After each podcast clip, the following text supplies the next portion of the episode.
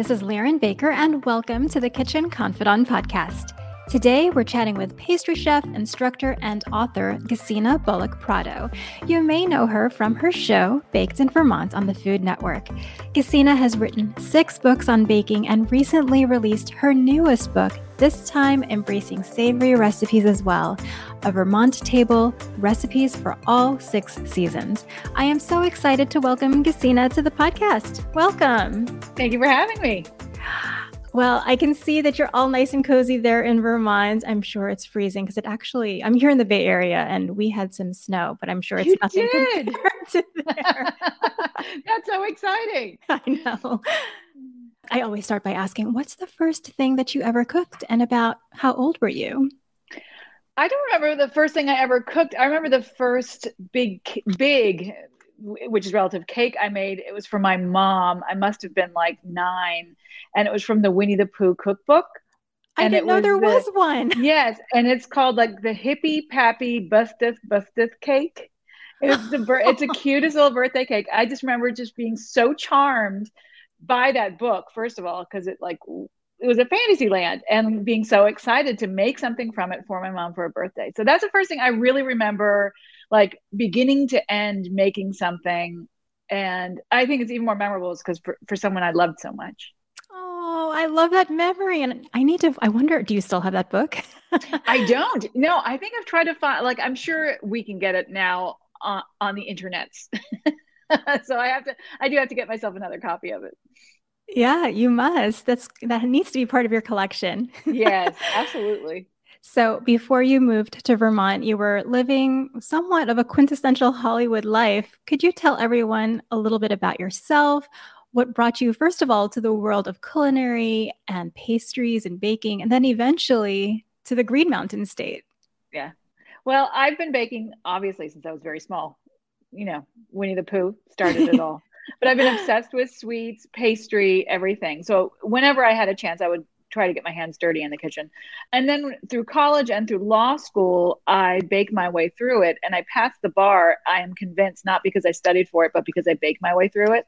I, I essentially put that. myself I put myself through consistently like I would get the CIA school cookbooks and like the cordon bleu and I would essentially put myself through school culinary school and pastry school in my own kitchen and it was my way of relaxing and finding a way to relieve the stress of having to study.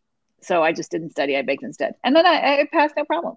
And so I did the same thing when I was working in LA in the industry. I just I, I didn't love it. And so I would spend the my off hours baking. So that's primarily weekends. And not a lot of people eat carbs in LA so you know it was kind of like an underground situation for me baking all the breads that I was baking. But when my mother was diagnosed with cancer terminal cancer and I, I would go back home to DC and take care of her I, you know the baking was front loaded it's like you know when you need have something and you need something that is comforting that was always there for me. And after she passed it was like she was young she was you know healthy despite the fact that she had cancer. Um, and it was just like life's too short. Life's too short to do something that isn't making your heart happy and doesn't you don't find fulfilling. And so i thought this is i know what makes me happy. Uh, i'd like to do this for a living and to make other people happy with what i do Hmm. There's nothing like a trauma like that. I sh- I lost my mom at an early age due to cancer too, and I feel like that really shapes you and into realizing what's important in your life and and truly embracing Mhm. in your case food in my case as well probably um, see so yeah i think you know there's a silver lining there um in terms There- of you enjoying Well, and finding your purpose in life Mhm. is always a, a wonderful thing. It just stinks when it has to come on the on the coattails of something sad. But I mean, a lot of people think of food as a pursuit of food as a career as a, a somewhat inconsequential way to pursue your life, and I see it just the opposite. That food is life. That it is an essential part of our literal existence but it's also the backbone of some of our best memories. Mhm. And there's a reason that Proust and Madeleine are like kind of the touchstone of memory for humans. It's like because food and it especially related to the people we love is everything mm-hmm. and the fact that you can make someone happy and especially w- with pastry i always say you don't celebrate a birthday and a wedding with a ham sandwich. You do it with a cake. Although i would be totally down with a good ham sandwich. But but it is one of those things that when you are marking occasions that you that are important you do it with with cake. You do it with something sweet and uh, special. Mm-hmm. and it's wonderful being p- a part of other people's lives celebrating these important moments. Yeah. And it's also a wonderful way to remember the, the past moments too. And it really is. Yeah. yeah. Which I love that you've captured in your book so many memories and so many stories of your own family, um, as well as Vermont. But let's let's talk about these six seasons first in Vermont, because most of us just know four. Here in California, I would argue it's two or three. exactly. what are the six seasons in Vermont? That you saying you talking about California, it was one of the reasons that I was so taken by Vermont, and that when I lived in California, I missed the seasons so much. Yeah. And not only did I get the lost seasons that I wanted, I got extras. and, in Ver- in Vermont, we have mud season, which we're uh, entering into now, which is that period between winter and spring when the big thaw happens. And since we have more dirt road than paved in Vermont, they become mud during the thaw and you get stuck in the mire. So we can we can handle ice and we can handle snow but driving in mud is something altogether different. So so it becomes this very like important time to mark. And in our news like last year we had one of the worst mud seasons. And oh. half the newscasts are about how many cars were stuck and for how long. They could be stuck for days but the good thing is, is that during mud season is that it's also sugaring season. So when you get that thaw and temperatures rise above freezing during the day, the sap in our maple starts running. So we start evaporating that sap into that gorgeous, gorgeous maple syrup. So I mean, you you get the good and you get the not so good hand in hand. So you know it balances out. And then we have stick season, which is between fall and winter and we count fall as when the leaves are vibrant and at peak, which is a very short amount of time. And mm-hmm. then one good storm will take that all away. And before the snow comes, when you just have sticks in the sky instead of these leafy trees, you get stick season. But that also coincides with Halloween and the spooky season. So it's kind of perfect, right? Because it's like eerie and cool yeah. and the shadows are falling from all the bare trees and the mornings you always get this lovely fog that kind of that cl- clings to the grass. So it's perfect for making fun halloween inspired uh, food which yeah. i love to do. And i just love the names. I mean mud season stick season. Yeah. They're not romantic but they're very cool. It, it, it, it, they are very realistic at yeah um, I've always wanted to experience a sugaring in Vermont or, or anywhere there's sugaring. Can you tell everyone just a little bit more about what that is like? And then also, what I was really interested to read about in your book is just the newer grading methods for maple yes. syrup. Yeah. So, sugaring, as I said, it happens when the nights are are below freezing and the days are above and so mm-hmm. that all that starch that's been stored in the trees during the winter starts converting into sugars and starts needs a release. So we tap literally by drilling a hole and then you pound in a tap where it can flow freely. So we sugar here just for ourselves. So we use the old school buckets. And if you are a sugaring if you have a larger operation you would use tubing and it's essentially a vacuum system where it vacuums the sap out of the tree. Mm-hmm. It takes 40 gallons of sap to make one gallon of maple syrup. Wow. And to do that, you evaporate it. You put it under you you put it over a fire and evaporate the excess moisture. And depending on when you are in the season, the percentage of sugars within that sap varies. The later in the season, the higher the percentage, mm-hmm. which leads directly to the grading, which is from very light to very dark. And in Vermont, it used to be rated by an ABCD scale, mm-hmm. which, if anyone would look at that, would think that A is good, D bad, mm-hmm. when that is not the case at all. Instead, what happens at the beginning of the season, the the maple is lighter. So you get that beautiful light amber. And then as you get to the end, it gets very dark and very mapley. If you are a local, you go for the darker syrups because the flavor is just intense and gorgeous. So they just changed it to actually describe the color rather than an A through D system, which kind of made it sound as if the darker, the worse it was. When yeah. in fact, that's not true at all. That's so interesting. I know that out here it's really hard to find anything past B. so, yeah. what would is B considered amber or is that considered it is yeah it is an amber. It's not the golden and it is it is it's still flavorful very buttery but if you were a local you would be going for the dark or very dark. Those are the two that are just and and are really available here obviously. You can in the grocery store there is usually a whole section in the baking aisle just for maple products alone and then within that you get the full pantheon of like very light golden to amber to dark to very dark. And so you get you get your choice. How nice. Yeah. so most people think okay maple syrup pancakes but what do you think of i mean first of all i love your recipe for the maple cider gummy bears. And I need, I, I, think I really need to make that, especially because we're huge Haribo fans here. um, but what's your favorite too. way to use it? Uh, I my favorite use, way to use it is in everything and all the time. Yeah. so, you know, in chef life, um, we have kind of the, the set seasonings, which is salt, I don't consider pepper a seasoning. I think it's a, a flavor all on its own. Mm-hmm. But acid, obviously, uh, you get your umamis in there, and then sweetness. Sweetness is a seasoning, and most often people use granulated sugar from everything from dressings to sauces to gravies. It, you know, it is one of those things that when you are making something and you know that perhaps the tomatoes weren't sweet enough, or there it just needs a balance.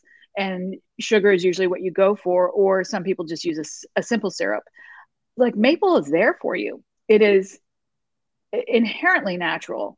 It is a superfood and it incorporates into foods instantaneously. So you don't go through that period of waiting for your granules to dissolve and potentially adding too much before you can taste what you've done. Oh, but also there's point. that there's that backbone of butteriness uh, and just this lovely flavor that lends itself to savory cooking as well as um, sweet, you know, the sweet stuff, just putting it on your pancakes. But I, you know, from everything from I put it on the sauce for my wings when most people would, you know, or for pulled pork where mm-hmm. sugar is usually called for, or sometimes Coca Cola.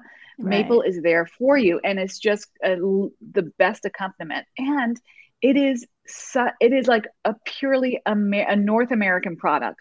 Is only we have can make it and i think that's so special that we have something that is so delicious but so native to the americas and i'm like let's celebrate it let's use it because it is so special yeah that's so true we forget that it's it's very overlooked unfortunately um well savory recipes after writing six books on sweets how was it tackling the savory this time it was so fabulous. Oh, I good. Loved it so much. loved it so much.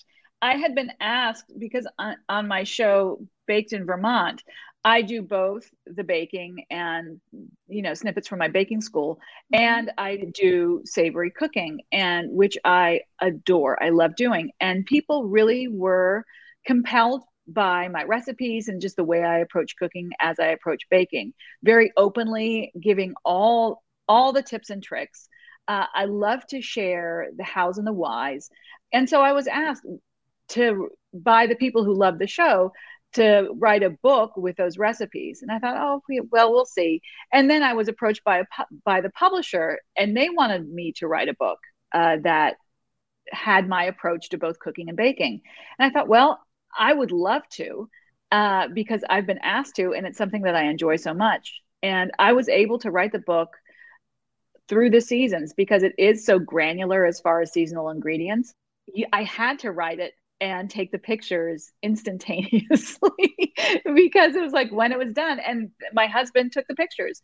I mean it's if you've ever written a cookbook you know that it's usually this finite amount of time a week or two at the most mm-hmm. where you just have to prepare everything all at once hope it looks okay hope it turns out well and then you take all the pictures at once. We had the luxury of doing it throughout the season. So everything in the book is literally so natural in that it is truly in our environment. It is as we ate it, as I was making it. Um, and the other task I set myself was I didn't want to do any set dressing or um, anything that we wouldn't actually use in our own home. So it so was not like every, like there were no extra props that would would not exist right. in your house. Everything in the book is literally how we eat at, at our table because I wanted it to be honest. I wanted it to be like this true north look at how we approach food. Um, and it's called My Vermont Table because it is how I approach food. It isn't like all you, it isn't that you have to live in Vermont to uh, bake or cook from this book. It's that you just have to be in the headspace of Vermont where you're like, you want to be cozy, you want things to be a little more relaxed, mm-hmm. and you want to find the joy in simple things. And I, I, this is the book I wanted when I lived in LA. This would have been my number one retreat when I was there, when I needed kind of that touch of the seasons, when it was really weird and warm during kind of the winter months and i wanted some i wanted to at least pretend there was a crackling fire and i wanted i wanted to read stories and have recipes that would evoke that feeling even if i couldn't have that immediately in my environment. And and that's kind of why i wrote the book too. It's like for me when i was longing for these things i'm like this is i am so happy with my life and where i live. And i know so many people always say that vermont's on their bucket list and it's the most beautiful place in the world. And yes yes yes. Um, and but so here here's this book i wrote for you. When you can't be here that i'll bring it to you. I'll bring it to you no matter where you are yeah, no, you it's captured beautifully. I was going to ask you how it was to work with your husband Ray and you know, and I love that you were able to just photograph it at your leisure even though I know saying at your leisure sounds easy because it's not easy. it's rel- it's relative, right? It is. It was so much easier than it is to do it all at once in those two weeks, um, yes. um, and it's more natural. And I think you, I think it. I felt, I feel anyway that it comes through in the book the joy that we had in working together, the joy that we just have living here, and that there's nothing false about what we present in the book. This is literally our life and how we live and and what we enjoy. Um, the the one thing is that sometimes as I was working and developing recipes and like kind of getting getting them finalized, when they were looking peak, sometimes he was not set up to take a picture, mm. but I am his wife and I can make these things happen. So I would, I, would, I would get him from his day job uh, upstairs in his studio and I'd say, come down now with camera. Everything looks perfect and he's great because I would have something, I would have a vision of how it should look, and he would come down because he is an artist, he is a photographer, and he was able to look at it and go, yes, and he, uh-huh. was, he was able to say, listen, this is why the light here isn't perfect, and this back, like, this is why this shouldn't be a three quarter, it should be an overhead. So, like, he would, we worked together incredibly well.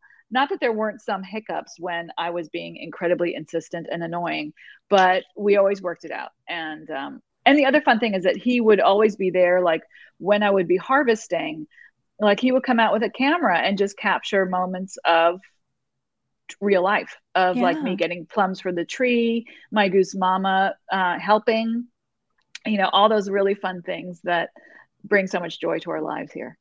Yeah, it's it's beautiful. It's captured beautifully and and you can tell that there is obviously a realism and the lighting is just it's natural and beautiful. So I love it. I have to quickly touch upon your recipes that kind of hark to your German roots.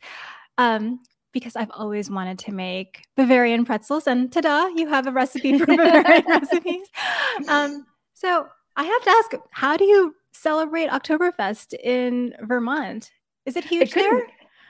Well, yeah, we have such a huge craft beer um, populace here. Mean, we've got some of some of the best, if not the best, breweries in the world. Mm-hmm. So we're lucky there. So Oktoberfest comes very naturally to Vermont, and the fact that we also have a very similar growing climate. So it's a harvest festival and our harvest kind of uh, coincides with just that time because Oktoberfest in Germany starts in September.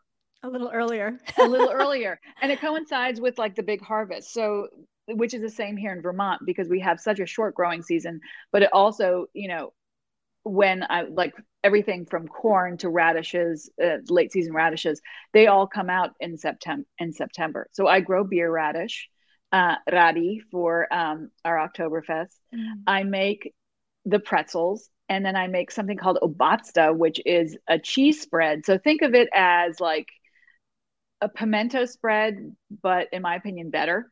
Mm. And so in Germany, you would use almost completely uh, a camembert base for it, but I add a little Vermont cheddar. Well, I'd say a lot of Vermont cheddar to it, um, along with our local super creamy camembert. And so it's this really great cheese spread with a little paprika. It has a little hint of spice, just super tasty on just dipped with a pretzel and oh, just so good. So that good. Sounds incredible. Oh, okay. I'm definitely going to tackle that one. um, so I also have to ask you about um, Spätzle because that's my daughter's favorite. And I'm glad it that is. you have a recipe in your book. it's interesting. Everyone does Spätzle a little differently in Germany. They could be tiny little, they're like almost little buttons. Mm. Um, my preference is for a longer noodle, uh-huh. like a little more. And so it is it's one of those great things that you can also dress up. So you make them. It's it's just so crazy simple. You make them, you boil them, and then you fry them in a lot of butter. Yeah, so good. And then you can and then you can add cheese, or you can like add a little um, quark to the actual base batter. But I just like them super simple, and then just crisp crisped off a little bit with butter. So some of them are still soft, but some of the, some of them have a little bit of crispness, and then just pile it high on the plate. Like we, like, yes, it's one of my favorite things ever. So comforting. Okay, speaking of comfort, I also have to touch upon your story behind Sisters Gravy. Could you just tell everyone a little bit about that? Because it's so sweet. well, my mom and my aunt, both German, uh, but both l- who lived in the States uh, when they married, um, Thanksgiving they would make gravy. And so Thanksgiving wouldn't have been a meal that either of them grew up making. So they both had to adapt to that. And they together came up with this recipe for gravy that is the best gravy ever. However, one of the lead components in it is sour cream. And my uncle hated sour cream. but he loved the gravy. So what they would do is they never wrote down the recipe, what they would do is they would whisper what you could tell gravy was in the works when you would hear whispers in the kitchen because they would be like giggling and talking about the things that were added that were kind of illegal and that he would still love it and eat it and that he must never know that there is sour cream in the gravy. And now my sister and i make it and we have this same kind of conversation with each other not so much whispered where we have to talk through whether we're together or we're apart we have these ongoing running conversations because no one ever wrote it down about what we're missing. And so we will, the days leading up to Thanksgiving, check in with each other to make sure that we have all the ingredients. We always have sour cream because that's pretty hard to forget. But there are other ingredients that are really special that, like from capers to Maggi to, you know, all the horseradish I saw horseradish, too. Yeah. Horseradish and, and the creamy horseradish. Uh-huh. The little things that just give it tons of flavor and just ah, it's just so delicious. But missing one of them can turn the whole thing sideways. It'll still be good, but it just won't be the sister's gravy. Yeah. So it is it is the kind of thing where you have these you have a conversation. It's it's this the perfect Thanksgiving recipe because it requires you to have a connection with someone else. And so I wish for anyone who makes the gravy to do it in tandem with someone else that you love or share the recipe with someone who you love that's making the meal in another place so you can talk to each other through the process through the seasoning process too and like you know it's fun to talk and say this is what i'm tasting what do you think i'm missing uh, and just kind of go through that and have this bonding experience over food I love it. So, speaking of sisters, I have to. Well, first of all, maybe we should clarify or not clarify, but there may be people out there who maybe did not make the connection that your sister is Sandra Bullock. Do you guys yeah. have any food, other food traditions that are just a must whenever the two of you get together? I mean, our German heritage is usually the thing that is the backbone of our celebratory meals. Mm-hmm. And so things like Spätzle and um, and our mom's gravy, which is not German, but clearly has the backbone because it's the two German sisters mm-hmm. who invented it. Things like that that are just remind us of the people we love the most and who might not be with us. So it's a it's a way of conjuring family um, when they can't be with you. Yeah, that's exactly how my sister and I seem to cook too, and we, we just try to recreate those those memories from childhood, which is so fun. Yeah. Okay, one other thing that I have to ask before I let you go, because we're getting it close on time. What's your favorite season out of the six? I, do, you know what? That's the great thing about having six is that once you're sick of the one you're in, you the next one is your favorite. Mm. So right now we have we did start sugaring a little early, but now it's going to get below freezing. It's going to be like negative five. So sugaring has stopped. So right now everyone is just jonesing for full on mud season so that all the sugar shacks can be cranking out that lovely scent. I mean, all the woods are scented with maple syrup because everyone's evaporating and that steam it smells like maple syrup. So it's like twining its way through the trees.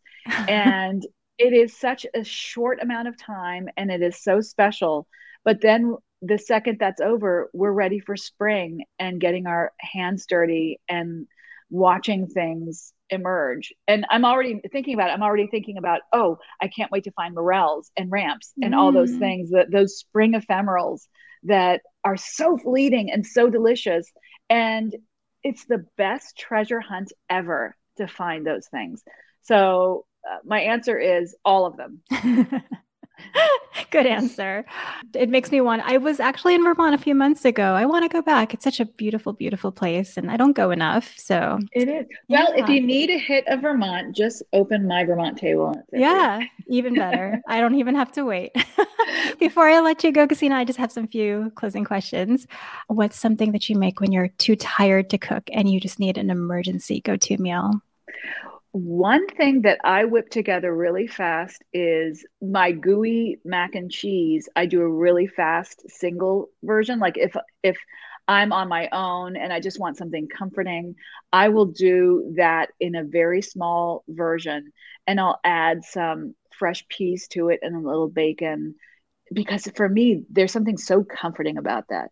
The ooey gooey mac and cheese is just for me it's fast. I think for a lot of people it might be a, because it's a bit of a bechamel oh yeah yeah. to do. Yeah. But but so much better than out of a box. It's so much better. But i also do add a little bit i have a lot of ingredients in there that lend themselves to the great cheese in there the cheddar not breaking those mm. emulsifiers. Mm. so there yeah. is a little american cheese. There is evaporated milk. Those things that will create um, a sauce that doesn't get chunky and weird um, which tends to happen.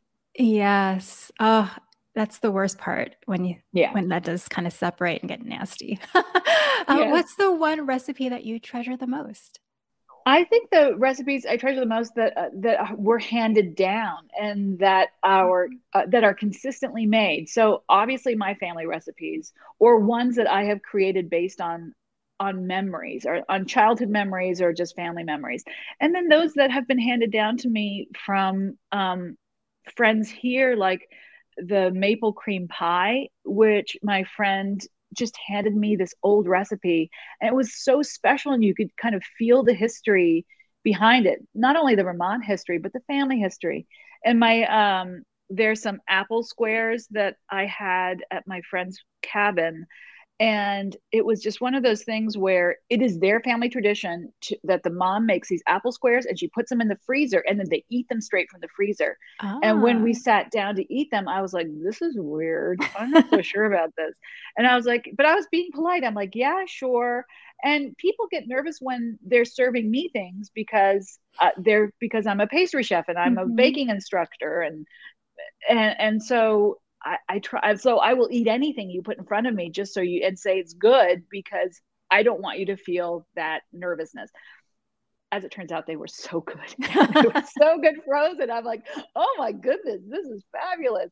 And so when I was writing this book, I asked for that recipe if it was okay to share it because it was one of those things that took me by surprise. Yeah. And it's so steeped in memory for me of my friends and their tradition and being so thankful for them allowing me to be a part of this and now it's a part of my memory banks too i just think that's so special yeah i love when those you can create you know new memories from other people's family memories and incorporate it into your own lives i have so many recipes like that too and i love that whenever you make it it just reminds you of those friendships and yeah it keeps history. it keeps memories alive yeah so are you a messy cook or a neat cook uh, I'm a messy cook. I am a neat baker.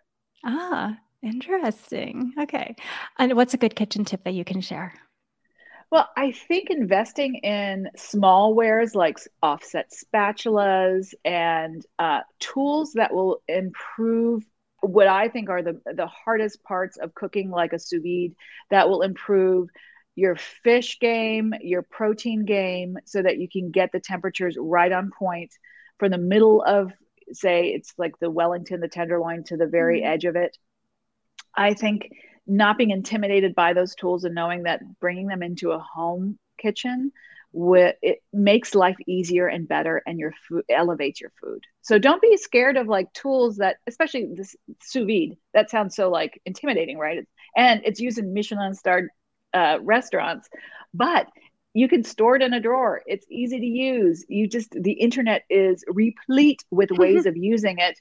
Um, especially if like you tend to overcook fish get yourself a sous vide. Uh, or if you make fried chicken or steak get yourself a sous vide. It's a great thing.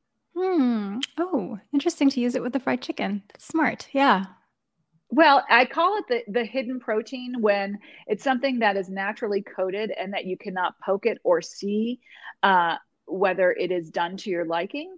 And so a lot of people tend to over fry it so that the coating becomes that kind of burnt oil, mm. or they put it into the oven to like make sure that it's uh, you know cooked throughout and then it gets dry. So I find sous videing it just under and then doing the perfect fry will get you to the juiciest interior and the best light and crispy exterior. It's the it's the best of both worlds. And you will not murder anyone by undercooking chicken. Right. I mean yeah. that's a win-win. Yes totally. Unless so that's what you want to do. No. You can write that hallmark uh, murder mystery if you like so every friday i try to share five little things something that made me smile. Is there anything that made you smile this week? I think when I'm teaching on the weekends when my students out one of the windows when they see my mama goose who comes to say hi Aww. she's very curious. When they just drop everything they're doing and they all rush to the window because uh, mama says hello. And she's just like she'll sit there in the snow and she'll give everybody a wink and it's the cutest thing ever and that it not only makes me happy it makes everyone in in the baking school happy. Oh, that's so fun. Well, Gesine, I really enjoyed talking to you today. Thank you for spending time with me. And where can people find you and your book?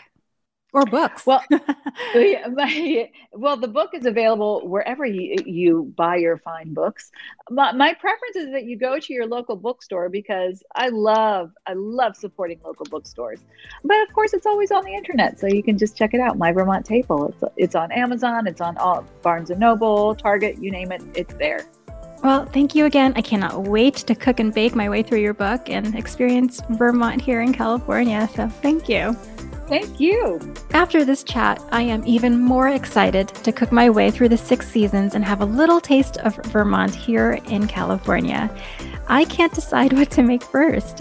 I may have to start with those Bavarian pretzels, but she also has incredibly detailed instructions for sourdough bread.